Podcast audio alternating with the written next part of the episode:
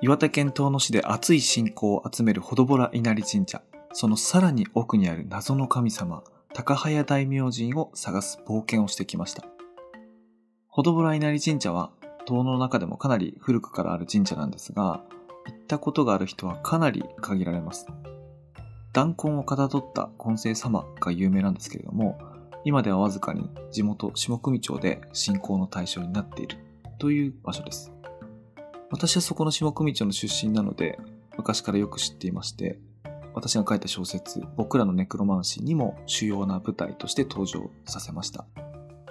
そのフィクションの中で私はその神社ですね、そのさらに奥に特別な場所があるというようなお話を書きました。あの、もちろん空想です。ところがですね、それを書いた後になって、実際に謎の神様を祀っている場所があるという話を聞くことができました。これを教えてくれたのは私のおじさんなんですけれども、周りの人に聞いてみたら父も知っていました。でも母は初めて聞いたと言ってました。なので、地元の人でも聞いたことがない、ましてや行ったことがある人はほとんどいないという場所です。その名を高早大明神と言います。今回はですね、その場所を訪ねてみようという企画です。参加してくれたのは、遠野八幡宮の神主の多田義文さん。2ヶ月前に遠野に移住してきたばかりのゼブラさん。そして私の同級生で、遠野物語マニアの鈴木邦人さんです。この4人でですね、5月14日に実際にこう山に登って高早大明神を探してきました。その探索の様子はニュースレターと YouTube、そしてこのポッドキャストで記録を残すことにしました。まあ、その、このぼら稲荷神社に行く人がまず今かなり限られている中で、さらにその奥にある高早大明神を訪れてみようという人はもう滅多に現れないとは思うんですけれども、ただですね、行きたい人にとっては、これらのコンテンツを見聞きすると、まず間違いなく到達できると思いますので、そのように活用されるといいなと思って、ちょっとやってみました。これがね、活用されるのかどうなのかわかりませんけれども、ほどぼら稲荷神社は私すごく好きな場所で、密かに一人で行って登って焚き火して帰ってきたりとか、そんなことをする場所だったりしますし、で、この高早大明神っていうのは、今回その場所を探してみて、遠野市内から早知根山を望める特別な場所だってことは分かったんで、まあ、興味持つ人が現れたらいいな、なんてことも期待しています。というわけで今回はね、ちょっとあの変わった配信になるかと思うんですけれども、お楽しみいただければと思います。それではどうぞ。メディアヌップ。まあ、はい。じゃあ今日無事高早大明神見つけられたってことで、あの一人一人ちょっと感想いただいてもいいですか？どなたから行きますかじゃあ、あくにくんからする。あくにくん。一回どうなるかと思ったけど、うちに着くことができまして、やっぱあれ、感動したのは、やっぱその当時の人たちのその信仰の、あの、た厚さですよね。だからこそあんな山奥まで祀るわけだし。そうだよね。これあの車で来てるから早いけど、そうそうあの下組町から歩くと、うん。ここに来るまでに40分ぐらいかかるんですよ。だから、で、さらにそこからプラス15分？うん。あ、15分でした帰り。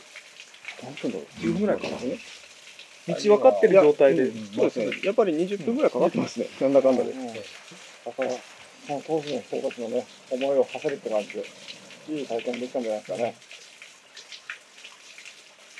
確かになんか避暑地でもあるっていうのは知らなかったけど、はい確かに涼しくて気持ちいいよね。うんちょうど今の時期っていうのが下草があんまり出てなくて、うん。歩く道が分かりやすいというかこれがもう草ぼうぼうだとおそらく倍以上迷ったんじゃないですかね。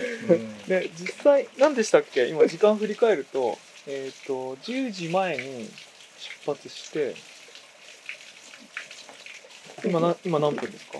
今11時4分です。?11 時4分。はい9時集合し9て、時に集合してそのまま登って10 9時10分ぐらいから登り始めで、て打ち合わせと焚き火をして、で45分ぐらいに出たような気がする。そうですね。1時間15分ぐらい山の中さまよってて、さあ迷ったちょっと熊を恐れつつ序盤1時間迷ってましたもんね。そうですね。いや、これ、その下草生えてたら、その序盤で多分諦めて帰ってましたね。そうですね。諦めて帰ってましたね。あと雨の降るタイミングですよね。あそう。ちょうどちそうね。ょうど高早大明神の敵を見つけたあたりに降り始める時に降り出して。で今はもう上がってるっていう。あもうこれもう上がってます上がってますね。あそう。か一瞬でしたね。この登り始める前の大輔さんのその宮家にまつわるレクチャーがすごくまとまっててそれがすごく勉強になりましたね。自分自身も。あ宮家のね、うん。あの遠野物語宮家の鮭の背中に登ってくる話が書いてあるけどあれがなんか実際にこう浅沼家の最初にこう、栃木県からやってきた時の最初の家臣だっていうのはあの後になって宮家の先代の当主が地理とあ地名と歴史か。うんに投稿するまで分かってなかった事実なんでなんかそういうの足し合わせないとなんか分かんない。ん。ですようん。この辺はねそうですね。しかも私はもう鍋倉城の、まあ、この近くにあるっていうことで全然何の疑問にも思ってなかったんですけれども阿蘇沼についてきたっていうことは高光寺の横田町に阿蘇沼は入ってたわけで、うん。それから遠いところのここにうん。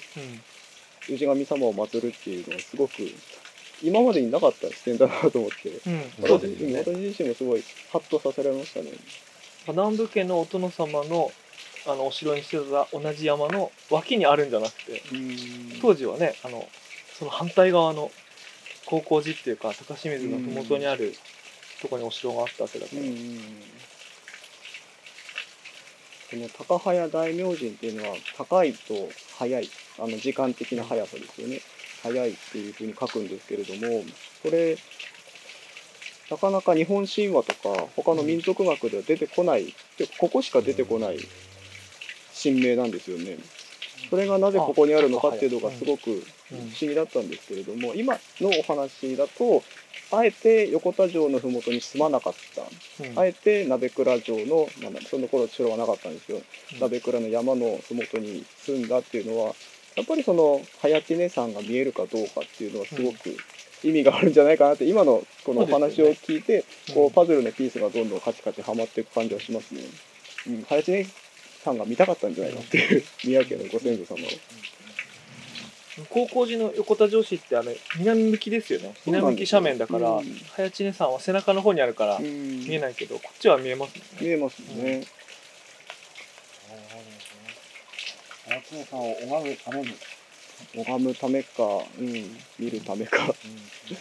やっぱり遠野の市民にとっては信仰の山ですから。うんうん確かに遠野町内にいるとあの六甲市の方がうんどっからも見えてかっこいいそから、ね。あれだけど早知根ってね青笹の方からとか秩父地とか月模試の方に行かないとこのドーンっていうあの感じが見えないけど、町内でそれを見ようと思ったらこういう場所にそういうのを高早大明神とかそういうのやる必要があったのかもしれないですね。うんいやもう当時の人たちの思いを想像するっていうのもロマンだね。うんうん、俺遠野町生まれだけど早知根さんって普段見ないですもんね、そうなんですよね。ですよねそうなんですよ。街中の人って意外と原知さん気にしてないので。うん、気にしてない、うんゼブラさんはどうでした？移住1ヶ月目でかなりかなりディープなり深いとあのころに今遠野遺産にも載ってないようなところにいきなり急激に深い部分まで。うん。そうですね。やっぱり登ってる時はこのまま見つからないんじゃないかと俺もそう思いました。はい。え えみんなそう思って未来を予測してます。が予測に反して見つかってよかったですね、使ってよか。ったええ。一番多い時で何人ぐらいここに来てたんでしょうね。昔。あの高早大明神のあの祠を作った時とか。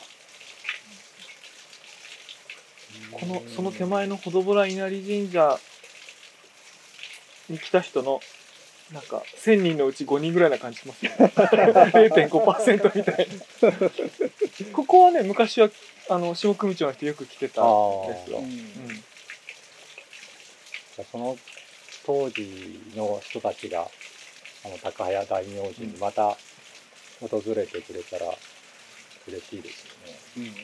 そのぐらいの人数の人たちがあそこに行くような確かにあそこの木をなんか6本か7本伐採して、うん見晴らしを良くした上で、あの本来の高早大明神のあれに戻ったような風にしたら行く人いるかもしれない。うん。道も行きやすいようにちょっと臭かったり。地元の自治会長ですら30年前に行ったきりっていうところに我々が行くっていうのはすごくこう文化を伝承してる感がいいですよねもう誰にでも教えられるぞっていうそして語り継がれる。そうそうそうそうそう やっぱ語り継いでいく人がいないと残らないです文化は、うん、そこでポッドキャストですよ。語語るといえば。なるほど。僕その、あそこに今日たどり着くときに、あの地図の上では大体この辺だって分かってても、うんうんうん。山の地形が複雑だから、思った通りにはいけないじゃないですか。うんうんうん。だから一番役に立ったのって人の、登った人の経験談うんうんうん。あのそうですねつまり方角上どっちに行くじゃなくてまっすぐ歩いて何分ぐらいとか、うん。最後は上りになっているとか、沢の向こううん20メートルぐらいであるみたいなこのファジーな状態の方がむしろ登りやすいっていうか。もう沢の向こうっていう情報だけで一気に絞られましたもんね、そう。そうあっちかみたいな。それ言えよって。最後電話して。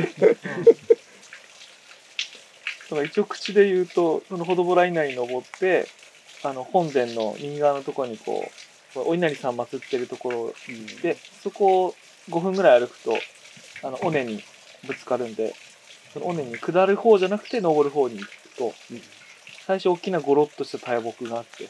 これ重要で30年前からあった倒木が。そうゴロッとした大きい倒木があって。でもうちょっと登ると右手の沢っていうか谷のところに岩ゴツゴツしてるところが見えるからそのそっから谷の向こう側の斜面に目をやるとうん。赤い鳥居が覗いてると、うん。でそこまで来ればもう分かる。から急斜面っていうそうですね。ワードがっていうのを録音しとけばこれ聞いた人は多分いけると思う。そう。まあもうこのポッドキャスト聞いた人はもううん。いけますもうこのポッドキャストを頼りに聞きながら歩けばいけかますかつねかつ地図見たら多分間間違いなくいけるもう大丈夫。うん迷わない。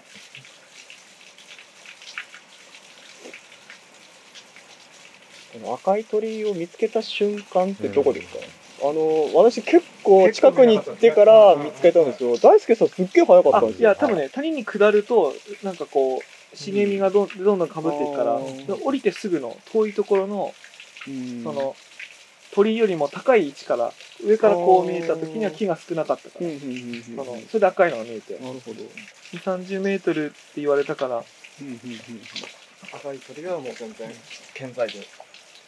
ヒヒントって大事だなと思ったのさ、うん鳥居なんかもう口果ててるだろうと思って、半ば鳥居がないものと思って探す時の気持ちと。い。やあの鳥居は絶対口ない真っ赤な色をしてるので、大丈夫と言われた時の探す目のさ、うん。気持ちでさ。もうあのなんていうかな怪しげな倒木を鳥居だと疑って歩く必要がないから、うんうんうんうん。一気にこう歩きやすくなった、そうですね。その情報も欲しかったですそうその情報最初から。そう大事。つまりこう疑心暗鬼で歩く必要はなくなって、あもう違うと思うじゃないですか。赤くないならもう違うって思うか。ら。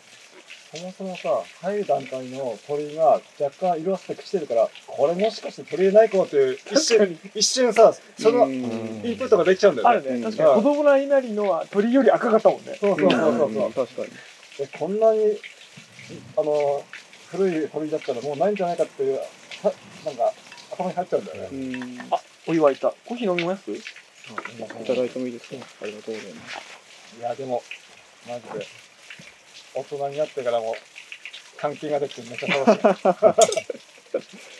いやそのこの新緑の向こう側に赤い鳥居がこうパッと見えるってすっごい神秘的的ですよね。でやっぱり声出たもんね。ああーって。うんうん、あれは綺麗みんな見てほしいですよね。いや当時も思ったんですよね。いやでもあれですよ。多分1時間山の中歩いてないと、あの、あの、あの、あは出ない。15, 15分歩いたくらいで出ないそうそうそう確かに確かへーみたいな。なる。15分ぐらいだったら。きっちりさ迷っ間違ったのがいいよね。に。うんでも、なんかあの、ちゃんとトラバースする道をつけたら、確かにご高齢の方でも普通に行ける、普通っていうかまあ、普通に山歩きしてる人なら行ける。系統ですよね。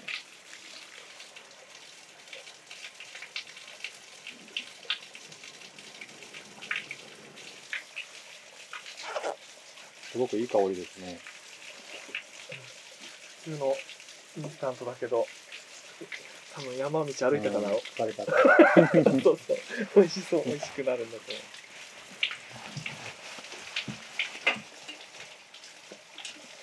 この夜間もすごくいい味が出てますね。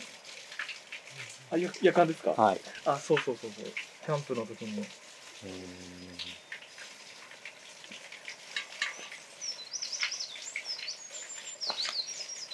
持ち手がね木なのでちょっと、はい。怖い怖い。うん。怖いんですけど可愛いから使ってるめちゃがないかなって思ったけど大丈夫でしこれちょうどでした。はい飲。むかな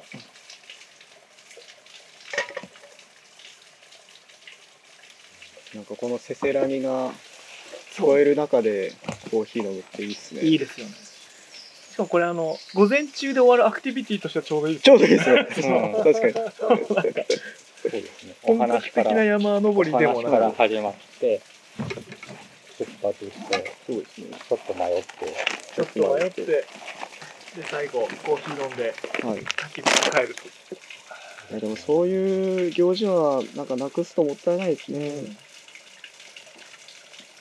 そう僕これわざわざ小説に登場させた場所なんでたまに来てなんか遊びを発見したいなと思って。うん。それこそみ冷たい水があるからサウナとかね。うんうんうんうん。ああいいね。サウナ流行ってますからね。サウナのストーブを一回この山に運ぶしんどさがなんかもう我慢できなくて。なんか全然やる気になってないんだけど。でもお風呂場があるんだよねここ。えこのお風呂場にえうわあるすごい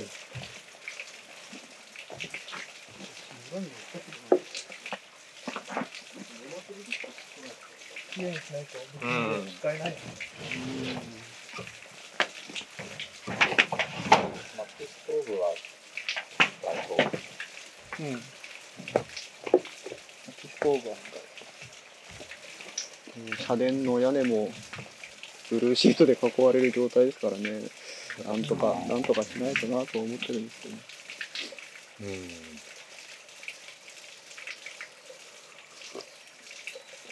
でもなんかあの、社殿だけ立立派でもどうなんだろうなと思うことがあって、うんうんうん。わかります。ちゃんとみんなよく出入りしてて、みんなが本当に直したいと思った時うんうんうんにいいものができるうん。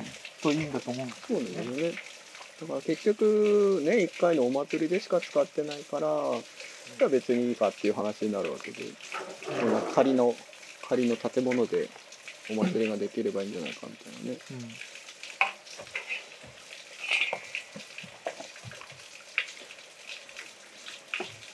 ここかあそこの椅子、キャンプ用の椅子持ってきたって言ったんですけど、ここ来て本読んだりした時に、うーん。あ れそう焚き火しながら本読んで、で、まあ、夜帰るみたいな。うんうんうん。今その小田切さんっていう怪談師の方がはいはい。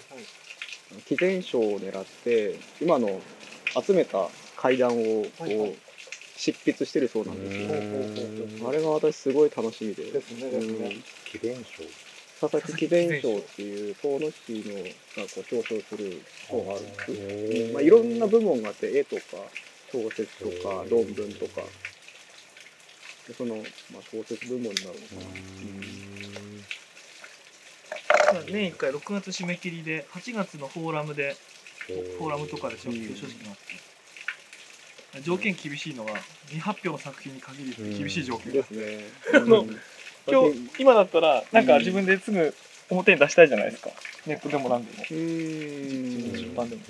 でも出しちゃダメっていうの。だってう、ん決まったそうやつなんですよはダメね。だから私も教訓で読み解く塔の物語っていうのをその柳田国のことであのちょうどあのなんだっけ著作権が切れるタイミングで書いたんですけど、うんその佐々木貴前賞がその当時知ってたら先にそっちに応募してから出版したのになとか思って、あれ当時なかったんです当時ないやあったんですよ。ありました？あ知らなかっただけど多分多分私知らなかったんですよね。俺も知そらなかった。もそも多分佐々木貴前賞っていう賞ではなかったと思います。なんか東の文化奨励賞とあ、かですよね。そういう名前じゃなかったんですよそうそうそうそういう名前じゃなかったんですよ。でもその名前だと応募する気にならなくないですか？そう。なならないですよね。そうそうそう。わかります。だから名前変えたらすごい良かったと思うんだけど、早くね。まあでも、ね、それはそれとして、実際作って流通してることの方が相当いきます。そうですね。未だになんか、1ヶ月に1冊ぐらいずつのペースで、Kindle が売られてますね。うん。あと、実際のやつは旅の蔵とか置いてますよね、今今もね。もう絶版です。あ、ももう全部、全あ部売り切れました。ねはい。なんか113年前の本をみんなそうやって今も再解釈したり、アレンジしようとしてる本がこうあるっていうのは僕すごいなと本当思います。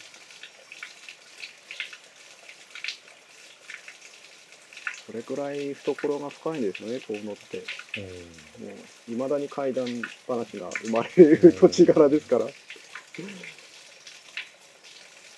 その祠稲荷も、その子宮がんを患った女性の方が参拝して、まあ、水を飲んだら、子宮子宮がんがなくなったっていう話が実際にあって、その方が、この手水の柄杓を奉納したって言ってたんですけどね。あ、これですか？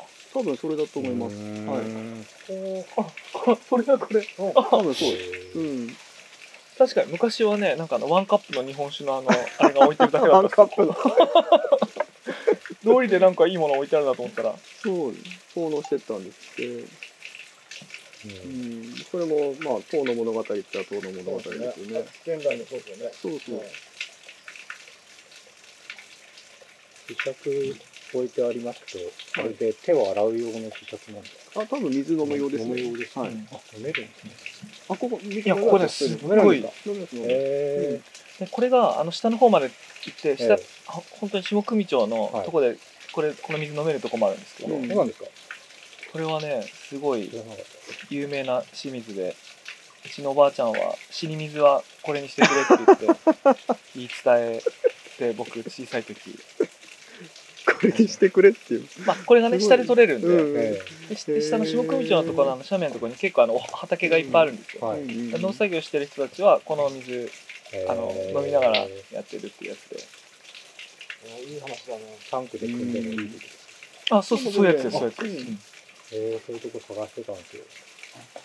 そのってあの山奥のところまで行かないとないのかなと思ったので、これすごい有名なやつで、うんえかつその下のとこも行ったらパッとそこってわかります、ええうん。ただ有名じゃないのえで後で場所を教えてくだああのぜひぜひさっき私の資料に書いてます。はいあありますうん。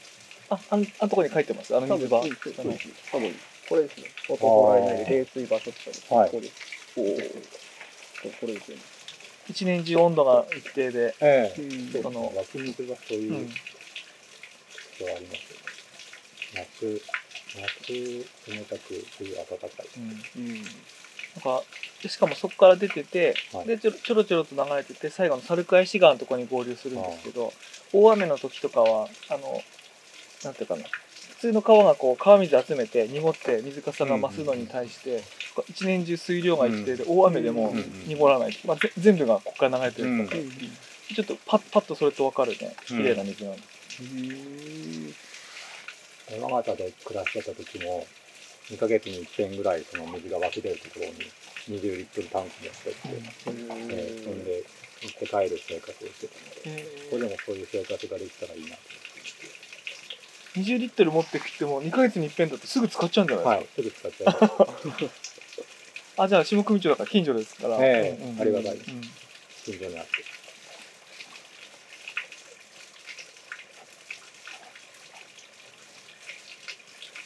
コーヒーと味噌汁と、あと炊飯と、うんえー、1日3回。確かにそれは水それすぐなくなっちゃう、えやっぱりこだわりがあるんですか？炊飯とかには。ええ。やっぱり水が違うと味も全然違います。水道水よりも、なんていうの甘いとか、柔らかいとか、いろんな表現になったので、人によって表現がじゃあ後でその感想を知りたい。違う。はい。なんかこの辺の人たちは別に味で選んでなくてただ使ってるから、え 違いが分かる湧いてるから。そう水が合うとか合わないとかって言うと思う。えまさに。えええやっぱり暮らしてるそばの水が一番合うんだといいんですよ。やっぱお米とか違うかもしれない。はい。これ結構空間の音取るんでね。多分ね水の音すっごいすると思うあなんか人間が聞くと水の音無視できる、あ意識した時しか水の音聞こえないですけど、機械で撮るとすっごい水の音する、カクテルパートナー効果ですね。聞きたい音だけ聞くみたいな。そうそうそう。あ人間ってすごいなとうん。うんこの鳥のさえずりも入ってるんですかね？環境音で。すっごい聞こえます。あの撮ると。それは何かパソコン側の方で調整するんですか？そうあんまり聞こえてもいいんですけど、うん。聞こえすぎるんですよ、ん。だからちょっとちょ鳥の声は落としたり水の音もちょっと落としたりして、うんうん人が喋ってるとこだけちょっと増幅させてあげる、編集にどんくらいかかるんですか？すごいアップされてますけど。うん。簡単にやるときは取った時間の1.5倍ぐらい。すごい丁寧にやるときは取った時間の、うん、3倍ぐらい。すごい。やっぱりかかりますね。3倍はすっごいかけてる方だと思う。1 1時間だったら4時間ってことそうだですよね。大体ね30分からもう1時間ぐらい、うん。まあ、1本やってますからね。さってやるときは30分だったら45分ぐらいってことですうね、んまあ、大体喋ってることを覚えてるからそこだけこうパッパッと切ってつないでみたいなえっ感じとねそういう会話の流れはあんまいじんないんですけどあのうん今こうやって喋ってると反応にタイムラグがないから、うんうんあの相づちが入るタイミングとかうん。相手が喋ってる時には自分喋らないようにするっていうのができるんで何にもいじる必要ないんですけどあの Zoom とかうん Meet とかでやるとあのちょっとほほんのちょっとだけずれてるんで、うん。あの相自分の相づちが相手の喋りのお尻か頭にかぶるとか自分喋り始めたんだけど向こうの話の方が面白そうだから自分引っ込める時ってあるじゃないですか、うん。その引っ込めるのが遅くなるんですよちょっと喋っちゃうみたいなのがあるんですよ。でそれどうするかっていうといらない時は削ったりあとは 0. 何秒ちょっとずらしてあげると相づちがかぶらずにこうなるみたいなことがあるんでそのずらしてあげるのに時間がかかるんですよね。なるほどね。そうそうそうそうオンラインで撮った時はすっごく時間かかってリアルタイムで撮った時はあのなんか余計な話してる時を削るとかだからもうあっという間に終わっちゃうんですでも大体もう今みんなオンラインで撮るからうん。そういう意味では時間がかかりますね。かかるけどたの楽しいですよ。あのあの人の話2回以上聞くことになるじゃないですか。うんうんそうするとあのリアルタイムで喋ってる時には気づかなかった相手の言いたかったことうん。が分かるんですよ。あ相手こういう話したかったのにうんもう途中から自分の話したいことの方考えちゃうじゃないですか。人と会話する時。あ人の話聞けてないんだな自分って思いながら。毎回その大輔さんのなんていうの話の持っていき方とかすごい上手だなと思って聞いてますけどね。そんなことはねないんですよ。なんか相手がいて相手が協力してくれてうまくその終わるようになっていくっていうかね、うん。うん自分がじゃなくてあ相手とやうまくやってるみたいな。うんうん。でもその相手の良さをやっぱり引き出すのは大輔さんのねこのなんていうかな話の持っていき方だと思いますよね。私はああいう能力は全くないので、すごくうん参考になるっていうか、すごいことやってるなと思います。なんかスポーツみたいなところがあってあの何分以内で収録を終えるっていう決まりがあるからうんあの終わりを意識しながらうんうんあこの話で終わりそうだなと思ったらお互い終わりに向けて頑張っていくとか、ちょっと意識する、ね雑談の時ってその終わり意識しないじゃないですか。そうですね。ポッドキャストはねなんか終わりを意識する。うん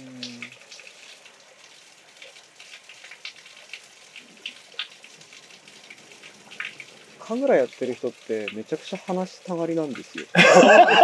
そう。えなんでなんで？いや、なんでかわかんないけど、あのね、獅子踊りやってる人はそんなに喋んないですけど、神楽やってる人ってやっぱ思い入れ思い入れがすごく強いんですよね。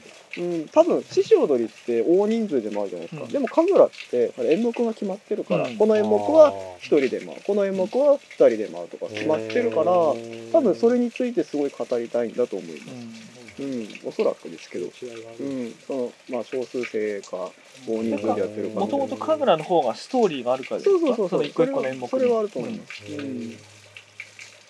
そのストーリーがあるのにそれをこう普段分かち合う集団練習じゃないってこと？そうだからその神楽の人とたまにこう飲み会とかで一緒になるとめちゃくちゃ喋ってきて、うん。わ私が神楽の話ができる人だって分かってるからもう神社の神主だって分かってるから。だから全確かに。他の人が置いてけぼりになってここと1対1で話してるっていうこと郷が土芸能の中でも獅子踊りはちょっと体育会系のうん。ちょっとウェイ感がありますよね、うん。みんなでやるから。確かに。確かに。言いたいことは分かります。わかりますよね。分かります。神楽はもうちょっとこう内面と向き合う時間が長いってことですよね。多分そうだと思いますまあ神楽ってそもそも神事ですからね、うんうん。うん、神様を招くっていう神倉がうん。あの転じて神楽になったものなんで。そうかそういう観点で見たことない。は神事じゃないんです。獅子踊りはでも神事は神事です。ただいやどっちかっていや聞きたいと思いますそよの仏教のと思うけどそっちの方が強いですね、あのーどっちかといえば聞くね状況があると思うんですうんあのねポッドキャストで収録しましょうって言うとなんかやっぱり最初みんな緊張して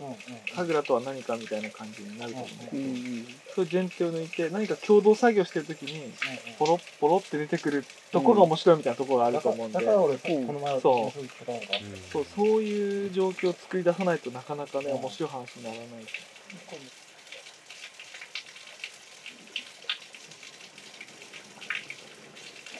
でもやっぱりなんかお祭りに参加することがなんかこう地域にね一になるみたいなところはありますよね。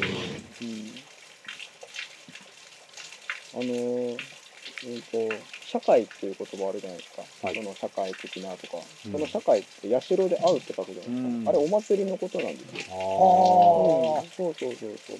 あのー、もともと中国語で社会って書くと、古代古代の中国語でえ社会って書くと、ええ。その村祭りを意味してたんですうん。よ。で、それが明治時代にソーシャルっていう英語が入ってきた時に、明治時代の人が何て訳したかっていうと社会なんですよ。うん、これお祭り、その、なんていうのかな、まあ、人との交流であったり、ね文化の情勢であったり、あとは経済的な活動もありますよね。うん。そのお祭りするためにお金集めますから、お金も集めて、で、3世代間交流みたいなのもあって、このお祭り、神社に集まって何かをするっていうことが、もう社会、社会そのものだっていう考え方があるので、やっぱりその地域のお祭りを見ないと、その地域の社会は分かんないと思います。今と前です。うん。なるほどうんそういう意味で言うとあの僕なんか思ったことがあったのは昔は祭りって伝統的な団体の方が尊いと思ってたんです。よ、うんななんでかって昔からの郷土芸能もあれば、おみこしとかも古い方があれなんですけど、お祭り殿祭り出ると企業が担いでるおみこしとか、なんていうかな。後からできたこう信仰団体みたいなやつに混ざるんですね、で僕若い時はそっちっていうのはあんまりこう伝統のないあれなのかなって思ったんですけど、もっとこう50年後100年後ぐらいのことを考えてみるとその地域のあれもあれば企業のあれもあれば、つまりこういろんな形の組織がそれぞれのものをなんか祀ろうと思って頑張った結果残ってるものが混ざり合ってるのって、え 尊いなと思って、うんそう思ってから企業のき企業っていう組織がなんかやってる祭りっていうのを祭りか、その芸能？芸能っていうかおみこしの方が多いんですけどあそれもいいもんだなって ううんん企業グループで参加している人たちがいるっていう。いますいます。あのかなりウェイウェイしてて、えでそれも文化だと思うんですよ、はい。うん。あの一升瓶ラッパ飲みがいまだに行われる感じとかね、うん。ラッパ飲み一揆が、え例えば岐阜岐阜にし暮らしてた時に祭りに参加したことがある。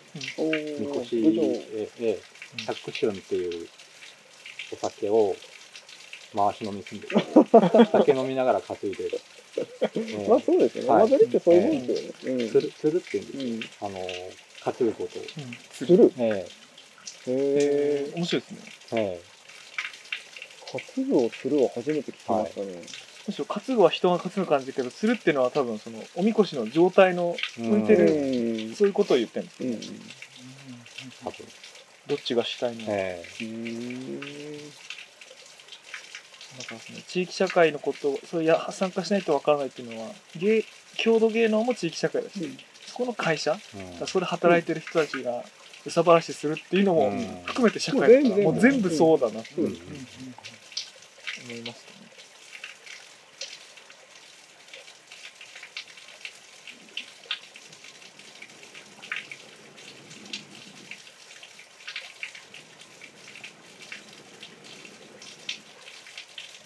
クニックが参加してる6日待ちのみこしもどちらかといえばそっちの方向で郷土芸能じゃないよね。そうだね。この祭りが50年前にできた時に自分たちの地域で何かやろうみたいな、うん。うん。うん。うん。うん。うん。新名をバックにして。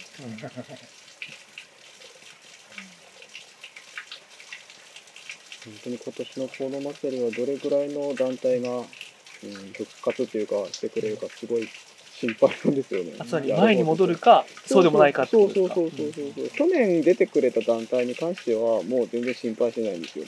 もう本当にやりたくてやってる団体なので。でも去年、まあ、やりたくてもできなかった。もしくはそのあやらなくていいんだっていう団体がどのぐらいどのぐ気らいづいてしまったっていう。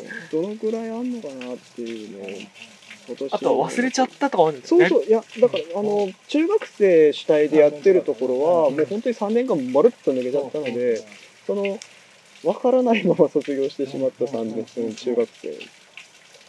そう、祭りに参加したまま、ね、うん。だから中学校の3年間ってで祭りの伝承にとっては本当に大事な時期で、うん中学生が小学生に教えるっていうのもありますしその文化がなくなっちゃったところはどうやって伝承してんだろうなと思いますね、どうすんだろうね。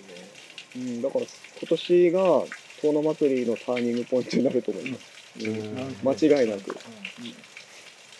でもどこも全国どこもそうだったり、うん。そうなんですよ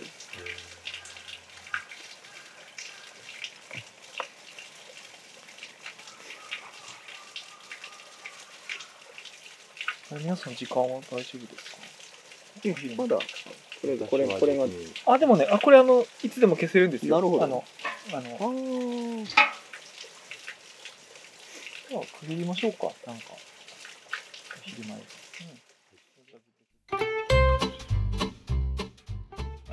あの途中からなんだかただの雑談になってると思うんですけれども、まあ、水の音とね鳥の声を聞きながらする雑談が楽しくてでそれを編集するのもなんか楽しくてついでに残してみましたこのほどぼら稲荷神社と高早大明神なんですけれどもぜひねニュースレターと YouTube の方でも細かい記録を残しておりますのであのご興味持った方はですねそちらも見ていただければと思いますさらに詳しくはですね、東野ダオのディスコードの中でもこれに関する話をしていますので、あのご興味ある方はそちらも見てみてください。